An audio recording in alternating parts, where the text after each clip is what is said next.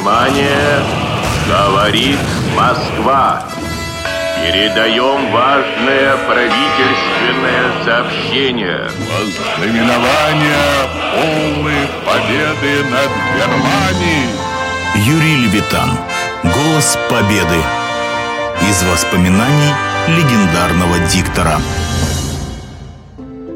5 августа 1943 года я, как всегда, сижу в радиостудии за 5 минут до 20 часов. Должны сейчас принести сводку Совинформбюро. Время подходит к 8, а сводки нет. Ну, естественно, волнуюсь.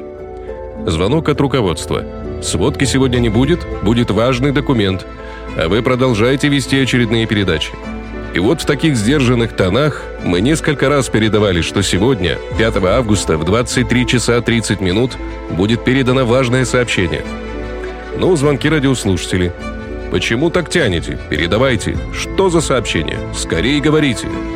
Около половины двенадцатого к нам из Кремля приезжает подполковник. Вручает председателю радиокомитета большой такой красный пакет с сургучными печатями. Передать срочно, в 23.30 по всем радиостанциям. Мне дают пакет.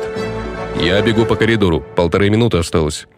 Включил микрофон и сдержанно «Говорит Москва. Приказ».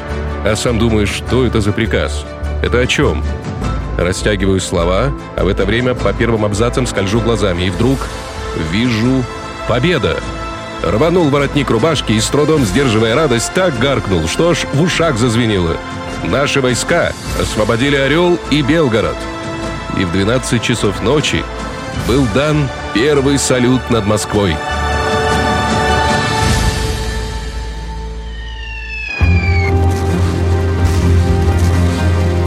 Именно такой запомнилась Великая Отечественная война легендарному диктору Юрию Левитану, голосу победы.